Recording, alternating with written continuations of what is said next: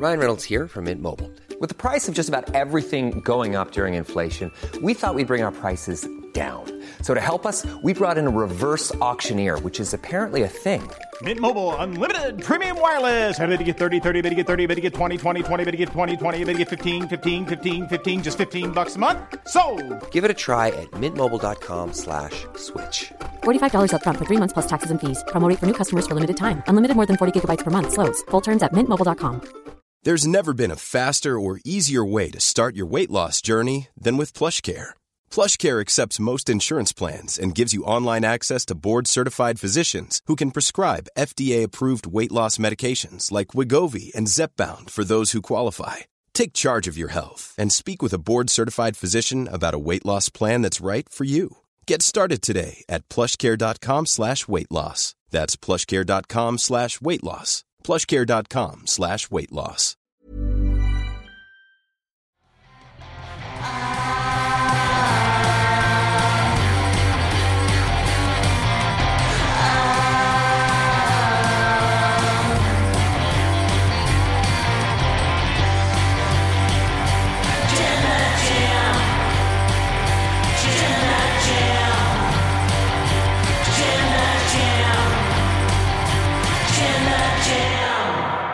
It's been a season premiere on SmackDown. It's a brand new SmackDown, slightly different from the previous weeks. The main thing being there's a Roman Reigns here now, there's a Nick Aldis here now, and there's even a Jade Cargill. I'm Oli Davis. I'm joined by Sati Nyangi on Saturday. Sat E Day.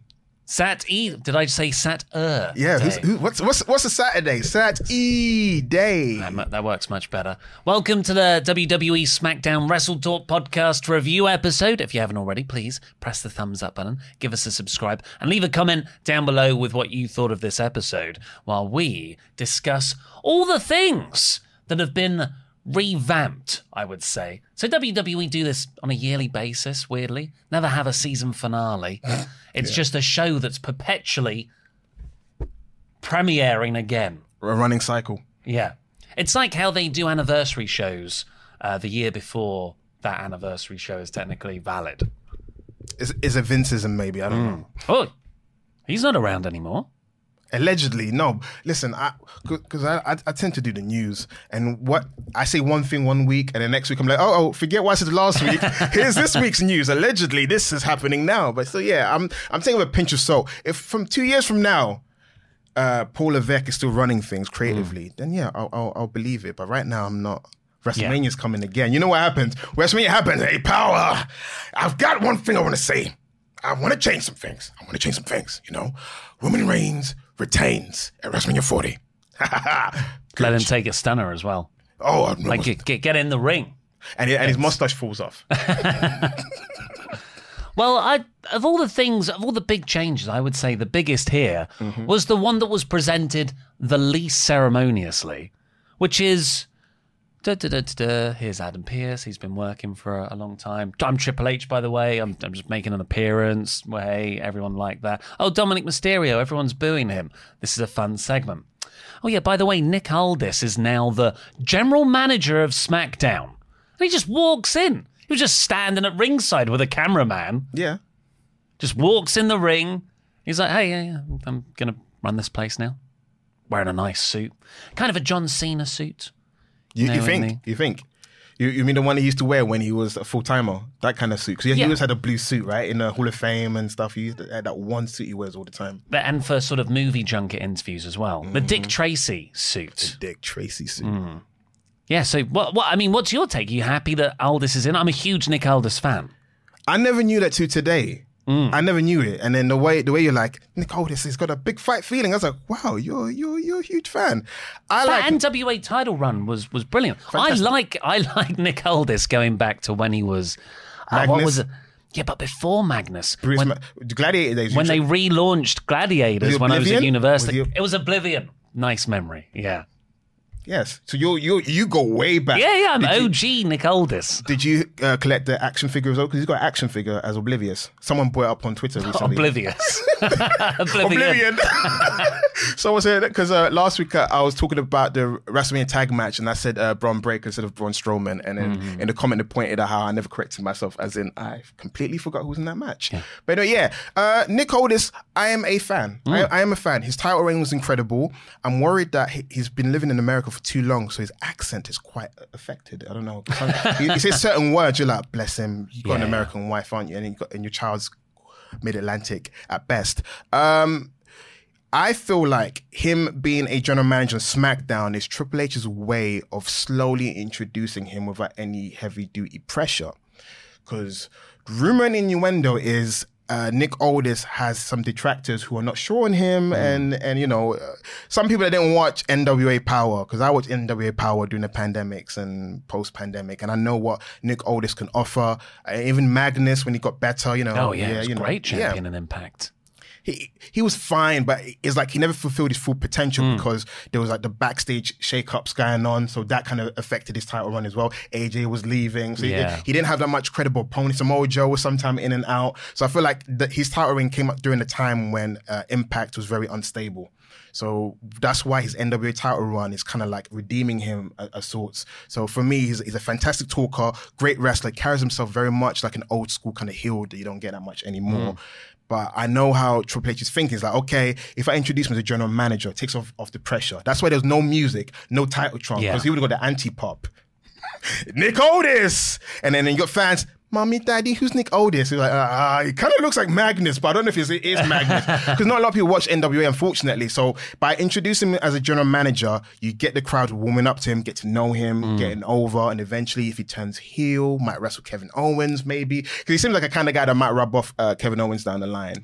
Oh, do you think this is going to be a, a heel, a heel uh, authority figure? Then? Not in the beginning. I feel like because I feel like we're burnt out from the Vince McMahon, Definitely. Eric Bischoff esque uh, heel general managers. That's why for me, Adam Pearce was refreshing because I grew up during the days of Jack Tunney.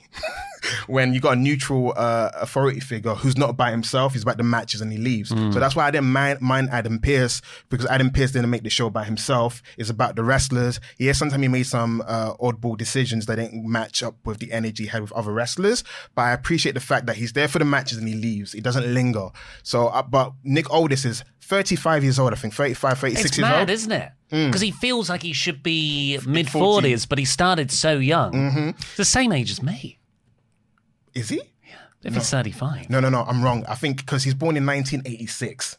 So Okay, so he's only 37. Yeah, 36, 37, around that time. But he's a year younger than Roman Reigns, a year younger than Drew McIntyre, Hmm. a year younger than Jay Uso, same age as Cody Rhodes. He's in fantastic condition, and I hate the fact that we're going to be wasting him just in a suit. So I'm hoping this is my take on it. I think is a slow introduction to an on-screen character that will potentially wrestle eventually. Yeah, I, I totally agree. The uh, I, having him come in immediately as a babyface because the way they they played it out was Dominic Mysterio came down and interrupted this announcement. So everyone's booing Dominic Mysterio, and then they announce Nick Aldis. Nick Aldis walks in, and his first introduction to the WWE universe was, "Oh, um, very nice to meet you, Dominic. I'm a big fan of your dad." And, you know, and the crowd were like, "Hang about." That's a bit funny, isn't it? Who is this guy? Exactly. And then he got lots of moments to shine, um, where he then announced that Kevin Owens was coming to SmackDown, and then, well, giving Charlotte Flair a title match isn't anything new. But that fed directly into the Jade Cargill cameo and the Jade Cargill Charlotte Flair standoff backstage. So yeah, I I feel like the way they'll be going with this because I do think wrestling in general is burnt out from heel authority figures mm-hmm. and I think Triple H said this in my review earlier, is going out of his way to make WWE a babyface promotion. Makes sense when you're in a war because you you want to at least present yourself storyline wise as the management has a, a sort of goodness about it, whereas that that lets the main heels be your wrestlers. That's smart business for me because we've had 20 years of well ultimately whoever's in charge, whether it's Mick Foley or Bryan Danielson or Stephanie McMahon, it will end with Vince McMahon or a proxy coming back and saying, You're rubbish. We're replacing you. Because, in, in a very like sort of toxic kayfabe way. What I was, was gonna say is, do you think Nick Aldis is gonna this is gonna be his role throughout his duration in WWE, or do you think because it's kind of like it's not like the for me it's not like the, it's either coincidence that the moment we find out allegedly that Vince has no booking power at the mm-hmm. moment, Triple H is like Nick Aldis, now's your time, come come come come, come. Mm-hmm. Yeah, yeah. Because in, in his mind it's kind of like Vince is not gonna let you wrestle, but wait wait you you you say he's a producer, why is he not producing? Why is Yeah. he wrestling? You'd be like. Finlay's a producer and he wrestled. I think it's like to let any detractors know, hey, this is the guy that we're investing in. Mm-hmm. You may not have watched his stuff, but he's a good talker. He's interacting with a wrestler. He comes across as a big deal. And eventually he's hoping that gets over and then he can transition into a wrestler possibly. Cause it's a weird, it's a weird comparison. But Luther Reigns once started off as an assistant to general manager Kurt Angle and then he ended up being a wrestler in the end. Well, I think it's, it's a really satisfying story that WWE, to my knowledge, haven't told for quite some time. I used to love um, when Jerry Lawler, for instance, back in the early noughties, would go, "Yep, okay, here's my one match a year that I'm going to have in Taz," and it's it's a lot more investing because you're like, well, this isn't a wrestler; he's going against well, an active wrestler, and he's going against a full time wrestler. Yeah. really good story from an underdog babyface thing. So yeah, I I hope I'm hoping that Nick Aldis gets four to six months of this role, but all the time they're teasing, oh, he's this this one heel is really, really rubbing in the wrong way. You know, like it.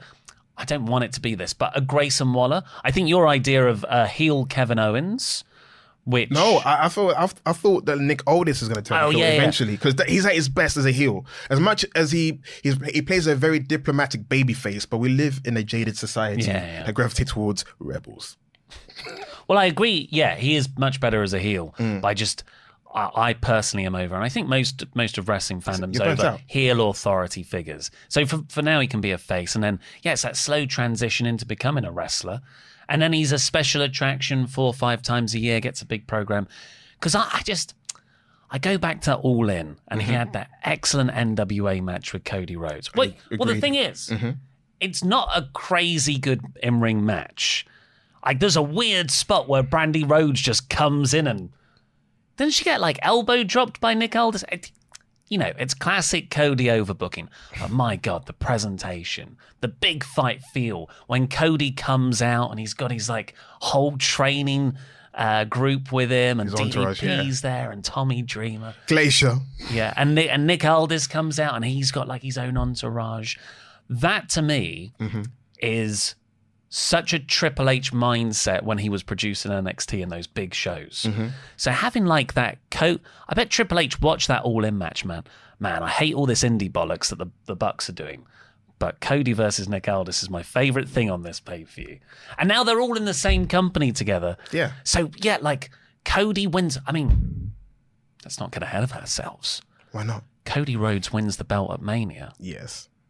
Who's your first opponent? It's a heel turning Nick Aldis, who's also the authority figure on See? SmackDown. There you go. See, you booked it well. Yeah. You, you, you're giving time for fans to get uh, invested in him, and then Mm. he turns out to be a sneaky, conniving, you know what? And then you got Cody Rhodes who's trying to save the day. That's a great, great feud into SummerSlam. Yeah, um, fingers crossed because he's been wasted. Like it's it's quite hard because he done everything he can do in NWA. For for those people that followed his career in NWA, he done everything he can do. He's part of the booking team. You know, he you know he. He- He's just he's rinsed out every program he can have uh, in NWA. He went back to Impact, but unfortunately, as much as Impact is like a rehab island for certain wrestlers, he's done everything he can do there. It, it's kind of it's kind of like going backwards, and you know, in the back of his mind, he probably grew up as a WWE fan, Yeah. and he's always like, "What if you know I'm in the prime of my career? You know, uh, my in ring skills where it should be, my promo skills where it should be, my presentation is key. What's missing? Because I even heard like Bruce Pritchard mention." Uh, uh, certain reasons why and you know uh, made up reasons or whatever so to see him now for people that have never seen him, because you get social media, some people that, that got propaganda against certain wrestlers say something, and if you've never seen, you're like, yeah, yeah, yeah, he's rubbish, or yeah, yeah, he's boring. You'll see him, you'll be like, okay, you know what? He got something to offer. He can wrestle even better. Mm. Let's go with it. And his wife is Mickie James. Mickie James might come back. Oh yeah, that's one of the the reports. Might not happen. Seems you know because he's obviously come in as a solo person. But yeah, Mickey James always had that uh, an on-off relationship with WWE. She was tweeting. Now it's a new regime. She was tweeting a lot last Yeah. night. She was so happy for her, her husband. She was like tweeting a lot. And I was like, Nicole, this you're going to have some good time in your household tonight because your wife is very happy for you being in the WWE. Like, she's very, very happy for him because you can tell, like, she's probably wanted it for him when Yeah. she went back there and then he nearly went there. And then there's so many things that's going on, but I'm just so happy that he's finally getting the opportunity. But again, we can't stress the fact that he's a year younger than most of the main eventers. Please invest in Nick Aldis. You can't be like, oh, we need more talent. He's there. He's in the suit. Just make him wrestle. Gosh. Do you know um, me and Luke were doing a, a Wrestle Talk Extra podcast for Patreon, and it was a TNA show that British Invasion were on. Love them, uh, and of course Nick Aldis was was Magnus back then. And I'm looking at Magnus, I'm like, your hair is further back here about 12 years ago than it is right now. So I just I just you know did the Google Nick Aldis hair transplant. It's no secret. Him and Mickie James are doing a testimonial on YouTube for a hair transplant clinic where it had where it was done, and it's such a weird video because Aldis is it's the way I remember they because they asked me to do the same thing when I had mine, and it's like the the day of, and you're crap in your pants. So it's like Nick Aldis there. He looks so stressed. And Mickie's going, Yeah, he's always wanted to do this. it's such a weird video. Wait, Nick always had a hair transplant. I'm pre- well, yeah, if um, I'm 100 yeah, I'm as confident as I can be because he's you on a video. do have a similar hairstyle now that I look at it. Hmm, no wonder you like him. He's a mirror image of you. Is that what it is? oh yeah, we've got the exact same build. And I mean, when you jaw, when you yeah. look, I mean, for those of you who don't know my break kayfabe, this guy just came from the gym. This gym bunny over here, he was looking in the mirror, goes, "Who's this?" Yeah, Nick Aldis. You want to be me, baby? Yeah, yeah, that's that's what most professional wrestlers think of when they look at Oli Davis on the YouTube. Well, you do have a. Now Nick that's a body. You and Nick Aldis have the same hairstyle, the same. Yeah, the- I wish I could get muscle transplants then. you don't need muscle transplant. You just Take some and just put them, stick some muscles on me. dude, you don't need to do that. You've you've got what it takes to be the size you want to be. Thanks, Sam. Yes.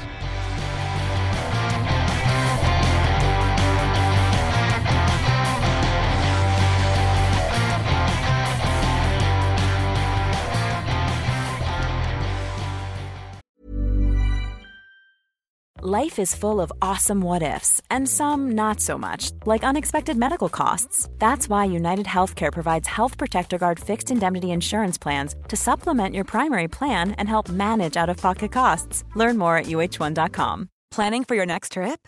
Elevate your travel style with Quince. Quince has all the jet setting essentials you'll want for your next getaway, like European linen, premium luggage options, buttery soft Italian leather bags, and so much more. And is all priced at 50 to 80% less than similar brands. Plus, Quince only works with factories that use safe and ethical manufacturing practices. Pack your bags with high-quality essentials you'll be wearing for vacations to come with Quince. Go to quince.com slash pack for free shipping and 365-day returns. Millions of people have lost weight with personalized plans from Noom, like Evan, who can't stand salads and still lost 50 pounds. Salads, generally, for most people, are the easy button, right? For me, that wasn't an option. I never really was a salad guy. That's just not who I am. But Noom worked for me. Get your personalized plan today at Noom.com. Real Noom user compensated to provide their story. In four weeks, the typical Noom user can expect to lose one to two pounds per week. Individual results may vary. Hiring for your small business? If you're not looking for professionals on LinkedIn, you're looking in the wrong place. That's like looking for your car keys in a fish tank. LinkedIn helps you hire professionals you can't find anywhere else, even those who aren't actively searching for a new job but might be open to the perfect role. In a given month, over 70% of LinkedIn users don't even visit other leading job sites. So start looking in the right place. With LinkedIn, you can hire professionals like a professional. Post your free job on linkedin.com/people slash people today.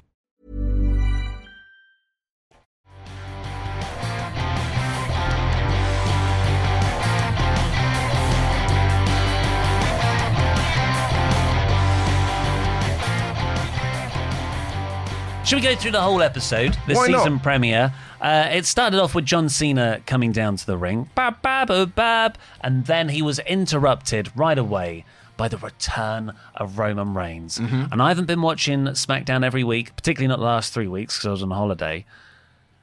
But like, it feels so much better when Roman's there. Is that true? Hundred and ten percent. When he's not there, they're grasping at straws. That's why Jimmy's back in the bloodline. Because I was saying it for weeks that as much as Jimmy Uso turning on Roman and going back to the bloodline doesn't make sense, I prefer Jimmy being in the bloodline because the bloodline will be just Paul Heyman and Solo Sikoa. Mm. You know what I'm saying? Solo Sikoa's character is a silent assassin. The more you make him talk, he loses mystique. So he needs someone that Paul talks to. Yeah. and that's Jimmy. As much as Jimmy turning doesn't make sense, they're still trying to find out who Jimmy is. And so Jimmy turned out to be he's too big for his boots. He's Joe Pesci in uh, Goodfellas, a casino kind of character.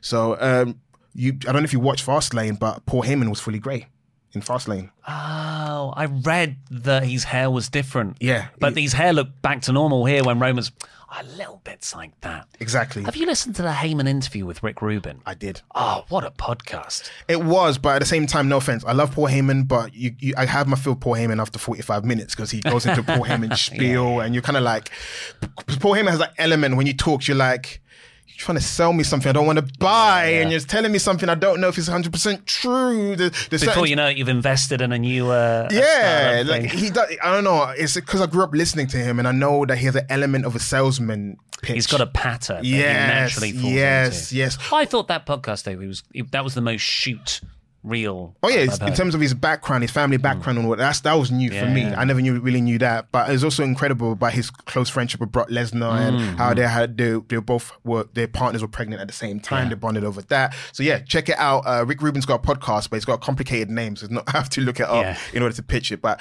put in Rick Rubin, uh, Paul Heyman on Google, you'll find uh, the podcast and wherever you get your podcast from. Uh, you were. I, I sort of cut you off. You were talking about Jimmy and Roman. Did you really cut me off? No, no. It, You, it- you, you'd wrapped up. I, I, listen, I wrapped up. Roman Reigns, you because you asked me the question. Yeah. The question was, is there better Roman Reigns around? The answer Yeah. is yes. it's, better with him around. Yeah. It's mad, isn't it? Like how much they drop the ball on this whole storyline when the main character isn't there, which which is obvious. If you take the main character out of most things, it doesn't tick along with the same momentum. But after Mania, Roman's off. That's probably the worst bit of the modern era of the Bloodline story. And then right after SummerSlam, Roman's off. Well, to argue, because the last time me and you did a show was Hmm. actually last year, probably near around winter time. Yeah. So the last time you were here, these were the three things going on. You had the Bloodline, you had Bray Wyatt, And LA Knight. you had Gunther. So you had three things. So you had Gunther's title reign, you had uh, uh, LA Knight and Bray Wyatt. Yeah, feud, and you had the Bloodline. At least you had three things going for you. What happened was is Gunther went to Raw, Bray Wyatt disappeared and unfortunately passed away, Hmm. and all we had was the Bloodline and storyline. So when you take out Roman Reigns, what do we have? Nothing. We got the Charlotte stuff going on, which is not completely hitting because most of the women's division are missing, and some are being miscasted, and you got Bayley losing a lot. So the issue is, is they don't have that much layers like they had when the last time you you hosted the show with me. If they have layers, for example, if Roman went, you'd be like, it's fine. We got Bray stuff going on. We got Gunther, yeah. but what happened was we lost all three, and what we were left with was like the bare bones and Paul Heyman talking to his phone every five seconds. Mm-hmm. So it wasn't the most riveting of uh, you know television to watch. It's interesting you bring that up because I was thinking about the last time we did a show together Mm-hmm. in this segment. Because what happens? Bloodline come out, they have a back and forth with John Cena. John Cena's like, I'm not going to challenge for it. Do you think they, they will have a, a match, Cena and Roman? Um, if the actor strike is still going, sure. Yeah. Well, it took a step back this week, didn't it? So Yeah, because we've seen it. Because no offense, uh, until recently, John Cena was on a massive uh, PLE losing streak. So um, we know that Cena's not going to win that big title anytime soon, or probably ever. It would be a waste of a match because it, it kind of feeds into the narrative of Roman should have lost at Mania, which I do agree. It's just mm. like you're retreating on old things, even to the point when later we talk about the shocking trade from SmackDown. It, they're retreating old things which they Yeah. already have done because you, me and you, we talk about narratives. We, we both love films. One of the big no nos is when you're retreating old patterns that you've done before. That's a sign of creative bankruptcy. Mm. Well, the well, yeah. So Cena reigns, and then Cena says, "Well, I know someone who has earned a shot at it there." And LA Knight comes out to a huge pop, And I thought it was this wonderful shot where LA Knight is looking right at Roman Reigns and the camera guy, or, or gal, thumbs up. He, or, or they. Why am I, why am I Camera putting a- person. why am I putting an agenda on this camera? The camera person, let's just help. The camera person, the camera person has this shot where it's of LA Knight's face, Mm-hmm. but he's got the big circle mirror glasses on, and you can just see these two Roman Reigns heads directly in there. I'm like, that's cinema right there. That's a shot that David Fincher would do 50 times to get right. I, I, I, I yeah, yeah, yeah, yeah, yeah. There's a movie reference. I, I do agree. The the shots, uh, the shot was great, especially uh, LA Knight, especially his promo. What I loved is he was very invigorated. He's done something that he hasn't done in a while, which is engage with the crowd, saying yeah, Yeah. Because I feel like it's been a while since he started doing yeah in his promos. It's kind of like the crowd say yeah, and he says yeah once, but it's kind of like he's getting amped up, yeah, mm. yeah, and then that's what I want the momentum as you're cutting the promo. And he did not seem out of place in that ring. And John Cena was the world's biggest cheerleader in the background. You see him in the background just jumping for joy, yay! Your promo's great. Go on, man. I believe in you. And then Roman Reigns is like not amused at all. But I'm a bit shocked that um, Roman Reigns and LA Knight's next because I assumed uh, initially that it would be AJ Styles and Roman Reigns a crown jewel, Yeah. and it'll save Roman Reigns and LA Knight for the Royal Rumble because. Uh, LA Knight is someone I can see the crowd wanting to win the Rumble, and you don't want the Rumble to be hijacked. So Sure. you do the strategic of putting him in the main event and don't put him in the Rumble because you might want Cody or Gunther to win the Rumble. That was my idea ideology. But when I was thinking about when we last did a show, Mm-hmm. I remember we were both sitting here and we were talking about how much we we're enjoying the Bray Wyatt uh, LA Knight. The only two, we yeah, we only were the only two. And you said, "Oh yeah, because LA Knight is the high school jock." Who is sort of in the horror movie who's saying, oh, it's all okay, but actually they're a bit scared. I, I was like, oh my God, that's exactly what he's doing. He's performing it to perfection. And then, like, little did I know he would come off way better by the end of that whole feud than Bray. And now look at him. No, That was that was last November. That was last November because no, because what I said was he is oblivious because he he doesn't know that he's in danger, so he wasn't a coward. Mm. What would have ruined it for him if he was a coward? If he did the whole thing, here's my bodyguard, here's my car, it would have been like a comedy heel stick, and it would have looked corny because WWE can't do comedy. Yeah, yeah. Every time WWE do comedy, it comes across very forced and contrived, and fans turn against it. But with LA Knight, he was trash talking, dressed up as Bray Wyatt, so he did everything that was cool. It kind of reminded me of like when Stone Cold feuded with Bret Hart in '96. He was doing everything heels don't do. He was brave, in your face, cutting scathing promos, and he backed it up. LA Knight backed it up because he did not uh, back down from um, Bray Wyatt. So for me, when he came out uh, great with it. I was like, yeah, why not? Because he stood up for himself. And a lot of complaints was he's a new character. Why we're putting a new character with Bray Wyatt? I'm like, I'm so confused. You're putting a main eventer in Bray Wyatt, a former world champion, against a new character, given a chance to get over. It's like sink or swim, and he swam. Yeah, definitely. And he's getting the benefits now. Like that that is a sharp rise up the card. Uh so well done WWE for actually going with momentum. Because you know if Vince was still in charge here fully, that LA Knight would get the sort of Zack Ryder treatment and just get pushed back down the card. Max Dupri or Future Endeavor from the rumors. Yeah, yeah, heard. yeah, Mm. exactly. So this segment was really good. LA Knight was absolute fire, and Roman made him feel big as well. And like you said, Cena. Uh, Jimmy Uso tries to jump LA Knight at one point, but Knight just like swatted him away. J- Jimmy is. Uh, I'm not. I'm not really enjoying Jimmy's whole No? shtick. In the beginning, I wasn't because they did, they didn't know what they wanted him to be until they hmm. figured out his thing is he thinks he's the tribal chief. I was like, yeah, sure, let's go with that. Let's. He's too big for his boots. He can't fro- uh, survive by himself without his twin brother in the bloodline. He's that person that he's always attached to many things, hmm. so he doesn't know who he is as a person. So he latches onto many different personalities of hmm. people around him. Yeah, it's, it's, I get it on paper. I, I don't enjoy it in practice. It's Fair enough, it's true because if we're meant to do the feud between Jay and, and Jimmy, Jimmy needs to be a big threat. Yeah. Like, what are we doing? Uh, but Solo Sikoa, who is a big threat, challenge Knight for the main event. After that, we got Pretty Deadly taking on the Brawling Brutes. I love Pretty Deadly. Yes, boy.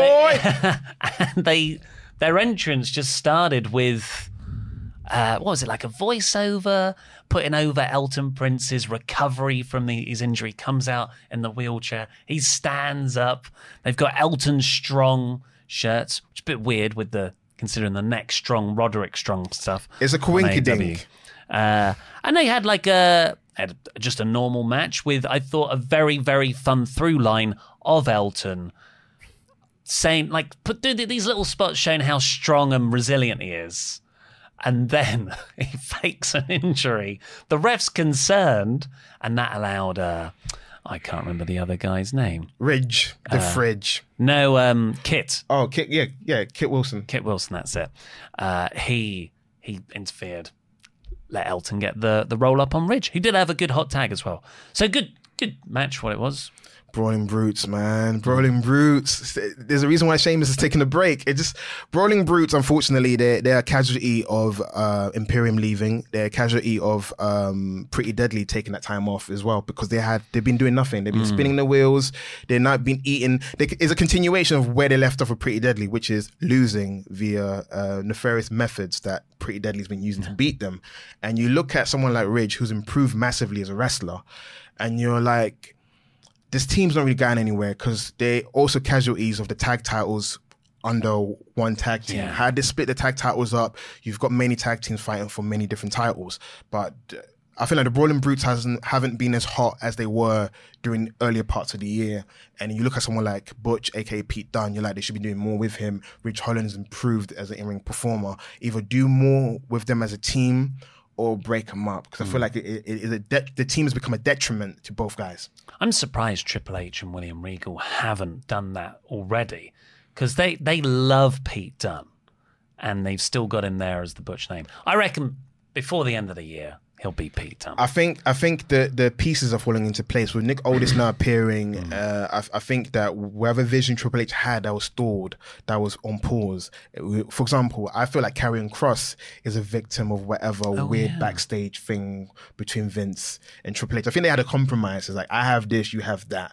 So I think people like Nick Aldis now appearing, uh, you're gonna see Pete Dunne eventually. I feel like now that if, if it's true, because it's quite hard because we heard like Vince retired and then he came back and then Vince's hand off, then WrestleMania came. You know, there's so many conflicting notions. So I can't be like, yeah, this is a fact because Endeavor said so. Endeavor said, Endeavor said, I have to see it. I'm gonna give it to December and I'm gonna text you. I'm like, okay, I believe it. No, after WrestleMania, then I'll be like, I believe it. Well, what the easiest way to do is whenever there's anything bad, say, well, that wasn't Triple H, obviously. No, it's Triple H because he, he That's- takes blame for Vince. it. No, no, no. I'm not gonna be that guy either. I'm not gonna be SP3 taught taught me a lot. I'm not gonna be that guy because he goes, no, it's, it's on me. It's on me. Okay, it's on you. So when things are rubbish, it's on Triple H. When things are great, it's on Triple H. When things are rubbish again, it's on Triple H. Until we hear anything different from Triple H's mouth and Vince McMahon's mouth is on Triple H. He takes the blame for it. It's kind of like you're the boss. Whenever things go crap, you be like, well, I'm the boss. I did, you know, okay this. Unless you're telling me something different, I'm gonna blame you. Yeah, I'm sure he says that publicly and then feeds some stories about Vince making changes behind the scenes. So Carlito is uh, backstage after his return at Fastlane, and he uh, he's about to eat his apple, spit in the face of someone uh, because they're not cool. And Bobby Lashley shows up. They have a sort of good-natured joshing, I would say, and then the Street Profits jump Carlito, Yeah. continuing that feud. um, so we've been seeing a slow heel turn of the Street Profits, Mm. but they still have their theme song and they still got the same shtick as before. So it hasn't been like a quick. They changed the outfits, wearing suits, but they still got their old personality. So the whole thing is uh, Bobby Lashley is basically a bad influence, turning them heel. But I want it to happen quicker now because Yeah. the beginning part I understood. I was like, okay, it's a slow turn. But I- I'm like, after the tag team match, it's obvious that Bobby Lashley's a heel. Street Profits, you're doing heelish things.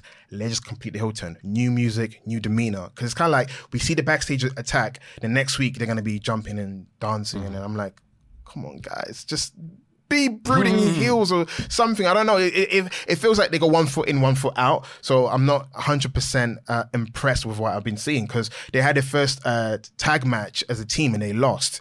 And then it's quite confusing because they're putting themselves in a situation where you got a returning Carlito who can't lose because he's returning, but you got this new group that you want to get over. It's kind of like if the Shield, I use the Shield as example, Shield on their first match as a six man and they lose, all momentum's gone. So for me, it's kind of like be careful how you're booking them because you only get one first impression and one second chance. Because after one second chance, you blew it. Third one, you'd be like, I can't trust Yeah. you. You already, you already got my hopes up and you dashed it. And Carlito had a crap theme song. Def Rebel. That's not nice. He came back. He had a crap song. Use his classic song. Use his classic one. Don't give him any crappy songs because when he came out, it was like, what the f is he using? Uh, LWO are sort of helping Carlito after the break, and Zelina Vega's there, of course. And then Bayley is trying to say to Adam Pearce, I want a title celebration thing. This is before Nick Aldis was introduced, obviously. And uh, Pierce is like, go, go away! A man's dead here. And Zelina Vega and Bayley have a match afterwards. And it was pretty much just a very quick match. Iyo Sky did a bit of interference, but Vega fought her off. But then Bayley got the win. They go to beat her down afterwards. And Charlotte Flair has a, a trot, a casual trot down. Baywatch style. Yeah. Yeah, she was doing slow mo in real life uh, because I don't, she she doesn't care anymore. It feels like. You you think in real life? You're saying oh the character. Oh, yeah, because surely the character cares. You're saying is it what's written on paper is not coming across on the yeah. screen, right? It's like what's the character motivation is doesn't match with the performance. that's what you're yeah, saying. yeah. I fe- I f- it- you know, Ronda Rousey syndrome. If we're getting to Ronda Rousey territory, then that's that's quite bad. I, I hope so because it, it's quite hard. Because I, I, when it comes to Charlotte Flair, I, al- I always do a, a, a, a disclaimer that I do not blame any of the booking on her, even though she mm. has enough equity to say no to some things. But it's the booking, it's how they book her. But because when you look at the four horsewomen, they all somehow evolved as characters. And then at one point, it seemed like she was heading that trajectory where she called herself the opportunity last year. I was like, it's a bit different when she was dressing up as um, Disney villains. I like it was a change. She wasn't dressing in her dad's old robes anymore. It, it, it seemed like she finally had a motivation for her change. But the issue is they keep putting her in title feuds, and we don't know what uh, Charlotte Flair is like outside of title feuds. Uh, we would like to see a, a change in the personality because in, in the years she's been in WWE, she's been one character, and it gets a bit stale after a while. But it's not her fault because that's how she books her. But like I said, she's got enough equity where she can go, I don't want that. Can I change this? Can we do this? Because she's not a good baby face at all. She comes across very condescending and cutting and she puts mm. people down. So you can't really cheer for that. So she's bad as a heel. But if I make her a baby face, do something different that endears her to people, which is keep away from the title and give her different feuds and to elevate the division. So it's, it, yeah, it's a hard one. When it comes to Charlotte Flair, I feel it's a very delicate subject because you don't want to put all the blame on the performer. But at the same time, it's like, what are we doing here? It's the same thing. Always dreading her having title opportunities because she's in there all the time. It's like every month, I'm like, every time I turn around, who's Charlotte wrestling this time? Whoever's champion, my goodness. When I did my Fastlane predictions Mm-hmm. while I was on holiday on Wrestle League, uh, I, I predicted the card. I was like, "Ah, I've not predicted any title changes. So I usually try and predict a title change. And So I Mm. look, okay, well, what's the most likely one? I see the women's triple threat. I see Charlotte's in it. Yeah, that's happening. That's how that's how overdone Charlotte Flair title opportunities and wins are.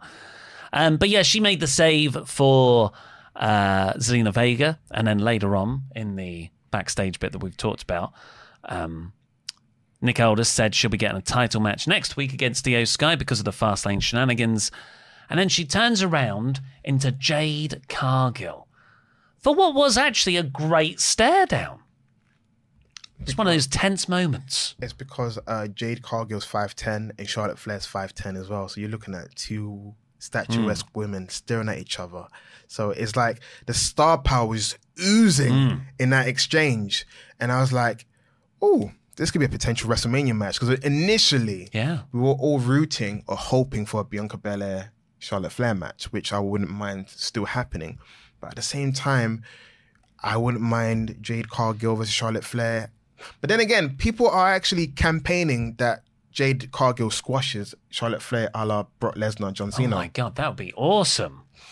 yeah, just just pump kick uh, and j- jaded one two three. Well, I feel like this show in particular, as a season premiere, it felt like for for the first time in, in a couple of months, really, on WWE TV programming, that it's the start of the road to WrestleMania, like the long way to, to WrestleMania. Usually, that starts in Survivor Series, but you know that's that's a month and a bit away. So maybe this, yeah, maybe the Jade Charlotte bit here is a setup for the program that concludes at WrestleMania. If you go the squash route, Survivor Series, do, do Lesnar Goldberg? Yeah. Yeah, uh, Jade Cargill's first match against Charlotte Flair because that'd be a great way. Because again, because I'm always on social media, this man is not. He retired from social media. so Jade Cargill's first appearance was actually at the recent NXT No Mercy PLE. Mm. So some people are complaining. Well, her first appearance is coming out of the car at a PLE and is on the pre-show as well. she didn't. She wasn't on the main roster, so people complaining. But now we've had her official on-screen appearance. It makes sense to to announce that her first match at Survivor Series is, is against Charlotte. Let's just say Charlotte doesn't win because Jade Cargill interferes. Maybe who knows? Hmm. And then you set up Survivor Series. And then my hope is actually that Bianca Belair and Jade Cargill becomes an alliance. And it's to run mm. roughshod on the tag division and win the tag titles, and then just become this big badass team that probably break up by WrestleMania or SummerSlam. Yeah, because Jade versus Bianca's a bit of a dream match as well. I, I think you should save it. I think have them as a, as a as a duo because that's something you haven't seen before, and it's something you wouldn't expect. Because you look at Jade, you're like, oh yeah, Jake versus Bianca. It's like, why not have them team up first, mm. build them up, then tease the breakup, and then break them up, and then have the match between them. I love Cargill squashing Charlotte in the first encounter of a series of matches. See, you're hooked on it. That's what people are hoping for because it's like it'll be something different and it'll humanize Charlotte as well. Because John Cena got humanized hundred percent. Mm. Yeah, yeah. Even though people were like, uh, "This is the Bryan Danielson booking that never happened." that Yeah. Cena took it. Oh yeah, I'll, I'll do it because he was initially meant to beat Daniel Yeah. Bryan getting squashed by Lesnar, but you know Daniel Bryan's neck injury. You know he took time off, and then John Cena became champion. They're like, John, you gonna do that booking? Yeah, sure. Hmm. I'll, I'll put Lesnar over. You know. The a fix up for from at Backlash when I beat him up after two moves. Yeah. Well, after that, we had the Triple H segment where he announced the the sort of overhaul. Uh, Kevin Owens, of course, moved across. Um, How did you feel about that? well, it's a, I, he described it himself as bittersweet because I love Kevin Owens. You know, he's one of those people I've been following since his ROH days, and you know, no, nothing's been as good. At I've I've seen crazy tweener Kevin Steen. And that's the best. And then you've got Prize Fighter in NXT. is pretty damn close to that. Mm-hmm. And then in his main roster run, he's just, it feels like we're building to something like that. Building, building, building. Oh, no, no, actually, re gimmick. And I, I'm really hopeful that now Triple H's in control fully. He's been moved across. We could get that proper Kevin Owens. Maybe a heel Kevin Owens hasn't been a heel for a while. I feel like, um, I, mm, But then it's also sad that I feel like him and Sami never got that actual tag team run. It, it felt like they were only, they only got a tag title win, which was one of the best wrestling moments in in my memory. yeah. But uh, the follow up wasn't as good. The follow up was was weird because they went through a phase on Monday Night Raw where they had the best tag team matches on Raw every single week, and then they Well, stopped there was no doing story. it. It was yeah, it was just matches, a random match against Imperium members, random matches against you know. Let's get a Matt Riddle in. Yeah, Let's get a and yeah, random person So to join I understand because I too was looking forward to you know Stenerico having a Hmm. main roster tag run, which never came to fruition. At the same time, I started uh, tweeting saying that hmm. Kevin Owens and Sami Zayn's WrestleMania journey looks very, very uncertain and murky. What's stopping from a Kevin Owens heel turn on Sami, Sami Zayn? Mm. I kept I kept saying that. I was making a joke that this whole entire Kevin Owens swallowing his so The rage. Yeah. the rage. So because someone did a, a great thread on on Twitter saying that Kevin Owens has anger issues, so he enjoys like hurting people. Mm. Every time he comes out, he does this thing where he takes a deep breath. That's him holding his rage in. Mm. And every time when he turns heel, he actually exhales. That's like uh, like a cigarette moment. Kind of like the hit. So he's ah. got rage issues, which they made jokes about hmm. on Raw. You know, Sami goes, "You got rage issues." You always, you know, and then Sami kept putting himself in a naive situation, which is annoying Kevin. But Kevin goes, "I love this guy, so I'm gonna." center myself. So after the whole Jey situation, the Cody, the tag titles, I feel like this is all leading to Kevin Owens is gonna blow up and Mm. just hmm. turn on Sami because I can see it in their mind saying we've never wrestled a WrestleMania against each other. You know, that's like another thing as well. With main event and WrestleMania as a tag team, let's face each other at WrestleMania against each other. Even though it'd be like the ten thousandth heel turn, Hmm. but it's like WrestleMania will justify it happening because you know they'll go, you know, you know, scrotum to the wall, trying to get penalized, especially next to this guy. Um, um, so, So scrotum was the word is that bad? you went for. Yeah. Scrotum over balls was what you were going to say, I right? don't know what the what. Listen, one day you have to sit me down and tell me these are the list of words you can't say, and they'll get us penalized, Okay, and I'll know. okay. Yeah, so I went scrotum I thought that's that's that's a scientific term. You go to the doctors and they say scrotum. They wouldn't say the B A L L S. No. Like, like I was saying, Kevin Owens, I assumed it would be Kevin Owens with Sami Zayn at WrestleMania, but now I don't know. Because Kevin Owens has been the victim of three things Goldberg, Kofi Mania, hmm. Roman Reigns title run. Is it so bad that this guy's not back on SmackDown? It's like, man, this guy's still champion. I feuded him with the last two, three years, and he's still champion. That's because Roman's still champion, still an ongoing thing. Kevin Owens could be champion. He had more of a chance on Raw because you know Seth Rollins mm-hmm. and probably Gunther might win it. But now that he's back on SmackDown, you've got like LA, LA Knight in a way. You've got Cody Rhodes in a way. So, like you're saying, he's a victim of circumstances. It's just like every time he gets the ball rolling, something gets in the way. Some guy, you know, trajectory goes higher than mm-hmm. him or whatever. He's just a yeah, a victim of circumstance. It's not due to his own. It's not no fault of his. It's just booking. Hmm. Well, exciting though, but also sad. Uh, the we got a Dragon Lee promo. Of course, he's been on SmackDown recently and moved officially to the SmackDown roster. Yeah. So it's all it's all official. It's a call up. Uh, Chelsea Green and Piper Niven were talking to Aldis. That's when the Charlotte thing happened. Uh, we got a, a- just a pretty standard tag match for Jey Uso and Cody Rhodes. They they beat Austin Theory and Grayson Waller. Waller, Waller. Uh, decent match. A Town Down Under. Yeah, I like the team name. that's good. They they're like the modern day Miz and Morrison.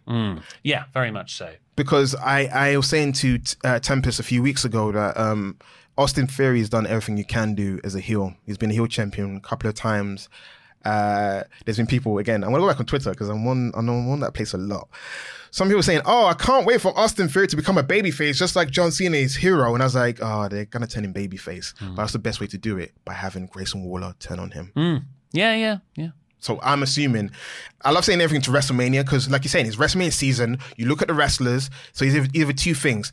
A Town Down Under will be in a fatal four way tag match, or it will be Grayson Waller and Austin Theory.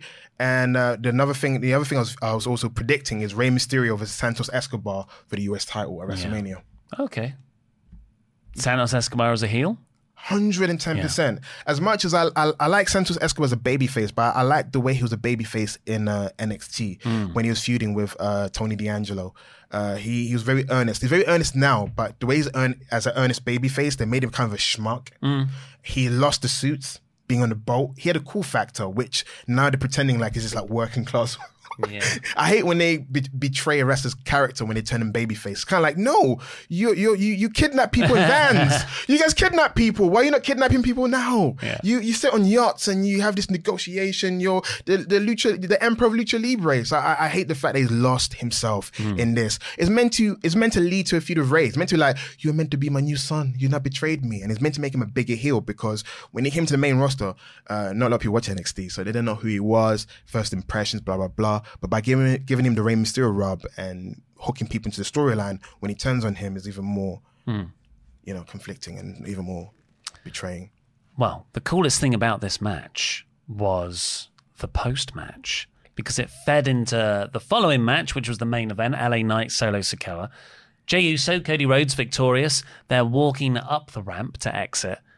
And then Solo Sikoa with Jimmy Uso come down.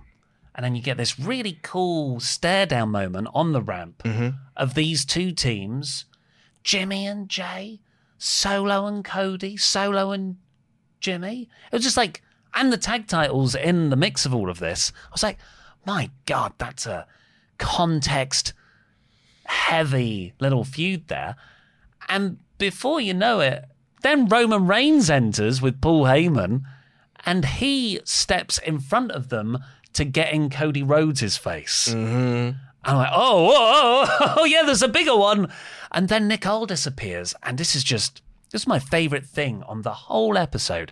Nick Aldis just stood between them, not looking at them, but just like one hand between them. And that is like that is what they do in the in the boxing or MMA weigh-ins. Mm-hmm. Whereas like the previous way that an Adam Pearce or enter, you know, all the producers of WWE. No, no, no, no, no, no, Yeah, no, no. yeah. You know, they'll be all mm-hmm. over it. They'll be looking at them. But Aldis just brought this legitimacy to it that I really, really appreciated. And you know, if you asked me a couple of months ago, you excited for Roman versus Cody two at WrestleMania. I'd be like, nah, nah. I, you know, I'm curious. I mean, I I want to see it, but almost so we can just get it out the way. This one moment, this one stare down, has totally reignited me wa- actually wanting to see the story that leads to the match. You know why? Because they haven't wasted it. This is the first time they've looked at each other since mm. I think Raw when Cody said you've earned it, even though he cheated to beat him. Right. So they haven't overexposed them being in the same mm. building or looking at each other. So this is their like the first crumb to say, hey, the story's gonna be finished. Because on Raw, Michael Cole kind of buried Cody Rhodes, saying, hey, Yeah. this is your story. That's the story you came back for. And it's good. He And just needed the tag titles, mate. he needed to kick up the pants. It's it's funny they use Michael Cole as a guy to because you know you know you know what happened. Uh, they couldn't get Arn Anderson and to do the Glock promo, so there's like we need a, a, a, PG version of the Glock promo. Get Michael Cole because he's good at burying people when you when you want him to. so Michael Cole's the one to give him the kick up the pants. Like, hey, this seems like a hollow victory, a, a second place. Are you happy being second place? And it gave Cody that thinking, man. People are thinking as well, by the way, that um Cody's playing chess. So because he orchestrated Jey Uso's uh switch over to Raw, they think Cody Rhodes is behind Kevin Owens to SmackDown to ca- cause some uh, grief for the bloodline while he gets ready to you know make his next step because the tag titles Nice. gives him a passport to come to SmackDown. Yeah. So in his mind, it's like, yeah, you're laughing at me for having tag titles, but look at me now. I'm Mm. that is that is a great strategy. Yeah. I hadn't picked up on that. Yeah. It's, it's nice when you, you look at a baby face and you go, that's smart. You're a smart baby face. Because that's in WWE, that's really only reserved for heels. Uh, yeah, very good stuff. And that fed into the main event, which was LA Knight uh, beating Solo Sikoa. Uh, they LA Knight just worked a John Cena match, Why not? which is fine because you know I I love LA Knight, but in the ring he's sort of No, don't say that. Listen, how many people can stand, do a, a flying leap to the top rope and do suplex? And how many people can do a springboard uh, splash? He can do very athletic things. Oh, yeah. because I hear people go, oh, he's great on the microphone, but he's, he's not great in the ring. I was like, what, what, what mustard do you have in your eyes when you're watching his match? He's a decent in-ring performer. He's not at the level of the wrestling we watch today, because the wrestling we watch today is like the pacing has quickened. But he's like, he's got a great base. He's got an old school approach to wrestling, which we don't see anymore. he's very much a 2000 style wrestler, which used to be fine. He's like a what what Randy Orton is because look, you get a lot of people on social media saying Randy Orton's a boring wrestler. But I'm like, for a lot of old school wrestlers, they see Randy Orton as like the pinnacle of of selling and you know uh, facial expression and you know because they don't sell enough. I think LA Knight is a decent ring performer. I just hate when people say he has a great promo, but I'm like, but how many guys can do some of the cool things he can do? I know what you mean. Yeah, definitely athleticism, and anyone who gets in a wrestling ring has a lot of that. But it's more that, like Baron Corbin, for instance, is someone I also think who's very good on the mic, uh, who has a move set that I love, but I can't deny I'm not actually interested in these matches because there is there is some sort of thing that's missing there to take it to the the very next level. Whereas Rock, you know, not not the best in ring wrestler ever, but You're hurting my heart again. but like he has that whatever that is that makes me invested in every single move and bit of pacing. And if you're going to replicate a John Cena style, which is a style I personally hate, um, I, I you know this this is the in ring portion of LA Knight is not for me. this is I'm gonna counter argue the, Hmm. the rock part. 2000, 2001, The Rock was incredible in ring. Yeah, he'd like the When he leaned down, Yeah, when he leaned down, shortened his hair, he his matches with Rob Van Dam, matches with Rhyno, Kurt Angle. 2002, he was also on a good run as well. Rock is underrated in the ring. That's all I've got to say about that. In terms of LA Knight, LA Knight, I see more of as a base. I think if you give him a a he, I think he just works with what wrestlers working with. It's, it's a TV match. It's like him and Solo are not going to do a strong style kind of clubbering match. I guess they, he got told it. You know, it's it's a TV match. Do some key moves and go home. So he's going to do key moves and go home. I feel like if given the opportunity, he can prove himself. But he's he's one of those wrestlers where he doesn't have to do that. It's not part of his character. His character is not best wrestler in the world. His character is uh, loud mouth and you got some cool moves.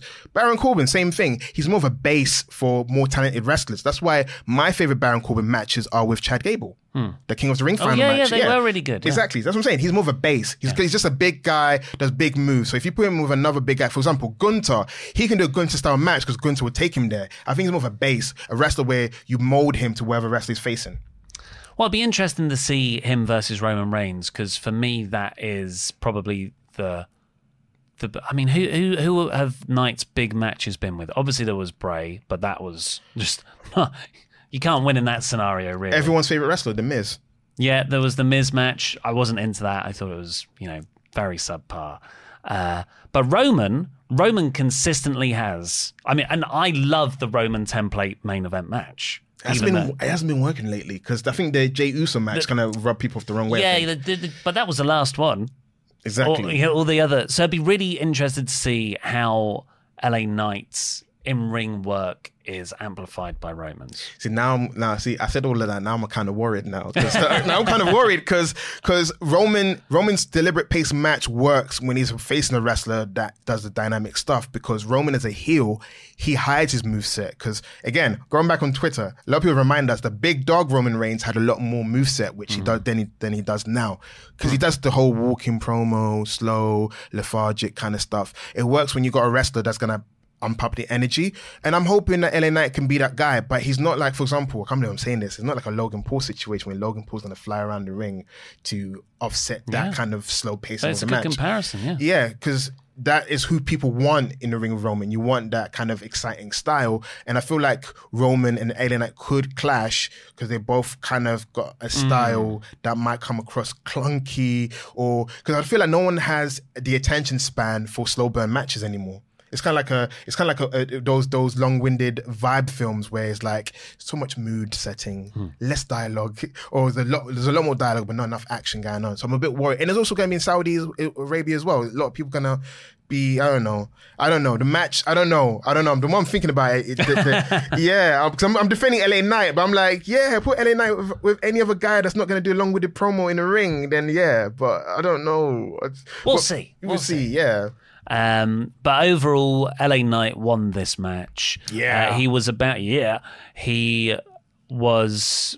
What happened? Jimmy Uso, that's it. Jimmy Uso ran in, was going to attack LA Knight, but John Cena appeared from out of nowhere. Maybe he was always there, and he just flicked off the invisibility cloak and he intercepts Jimmy, hoists him up onto his shoulders, hits the AA, and that let Knight beat Solo. And then uh, Knight is celebrating, turns round, right into a spear.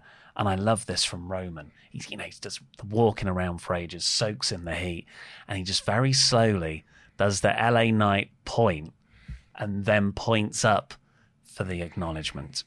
Uh, really good, really, really effective season premiere. You introduced a few new characters. You got you overhauled the sort of authority figure system with Aldis and LA Knight Roman.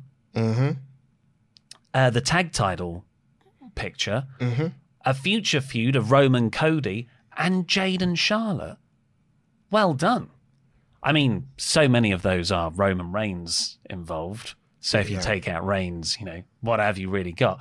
But very, very effective uh, pro wrestling show. I just wanted to add before people, people forget, Solo Sikoa doesn't lose often. So I feel like, is, is this the second time he has lost Hmm. Yeah, a singles point. match? Because I know he lost Cody to end his undefeated streak that he had on the main roster. So I think LA Knight might be the second person to pin him in a singles match. Um, someone has to correct me on that. Well, yeah, I'm sure Knight will use that. Yeah. As part of the build. Well, overall, I gave it 85% in my review. What would you give it out of five? I give it three out of five, man. Three out of five. Yeah, oh, man. harsh. I gave it a. Uh, It's, it's, I liked it way more. the mo- the moments were great. I I don't want to. If There was no great wrestling match on this show. I'm gonna do the thing I always do. There wasn't enough women's segment. Yeah. So yeah, there wasn't enough women's segment, and there wasn't enough matches. I just felt like the moments is what carried the show. Like you said it yourself. You like on the other on the other show, the other company, they do a lot of great wrestling. In Mm. WWE is what the moments power. We make movies. They make movies. They create moments. They put in video packages. So they did a great build towards Crown Jewel and potentially Survivor Series. And I'm so happy there wasn't an appearance of Judgment Day because I'm over them. I'm, I'm over. I'm over the group. It's like they they're on the. It's like the Bloodline template doesn't work for every group. Mm-hmm. Well, thank you very much for joining us here for t- today. If you enjoyed me and Sat, go over to Parts Unknown right now because we are competing in fantasy booking warfare. Our series has returned over there. Uh, Yes. Called a final match. Oh, I'm wearing a wig. In in just to let you know, in in that match, I'm I'm wearing a wig. So you know, I got no hair at the moment. In there, you'd be like, he's got hair in it. It's a wig. Yeah, yeah. Because we, recorded it literally Yeah, today. just didn't we? today, yeah, Yeah, yeah, course, yeah. definitely. Uh, but for now, yeah, please subscribe. Go check out the Restaurant News channel as well. I've been Oli Davis. This has been Sat E Day Jana Chan.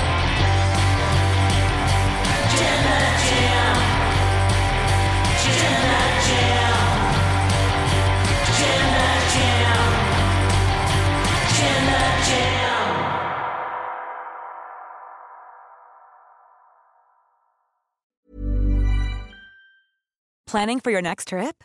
Elevate your travel style with Quince. Quince has all the jet setting essentials you'll want for your next getaway, like European linen, premium luggage options, buttery soft Italian leather bags, and so much more. And is all priced at 50 to 80% less than similar brands. Plus, Quince only works with factories that use safe and ethical manufacturing practices. Pack your bags with high-quality essentials you'll be wearing for vacations to come with Quince. Go to quince.com slash pack for free shipping and 365-day returns. Hi, I'm Daniel, founder of Pretty Litter. Did you know cats tend to hide symptoms of sickness and pain? I learned this the hard way after losing my cat, Gingy. So I created Pretty Litter, a health monitoring litter that helps detect early signs of illness by changing colors, saving you money and potentially your cat's life. Pretty Litter is veterinarian developed, and it's the easiest way to keep tabs on your fur baby's health right at home. Go to prettylitter.com and use code ACAST for 20% off your first order and a free cat toy. Terms and conditions apply. See site for details.